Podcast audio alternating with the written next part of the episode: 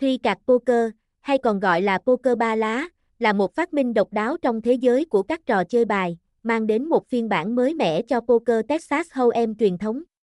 Ra đời từ đầu thế kỷ 20, trò chơi này nhanh chóng trở nên phổ biến trong các sòng bạc trực tuyến, làm dấy lên một cơn sốt trong cộng đồng người chơi. Điểm nổi bật của Thi cạc poker là tốc độ chơi nhanh và các mức cược thắng cao, cuốn hút người chơi. Sự khác biệt cơ bản giữa poker 3 lá và poker 5 lá nằm ở cách chơi.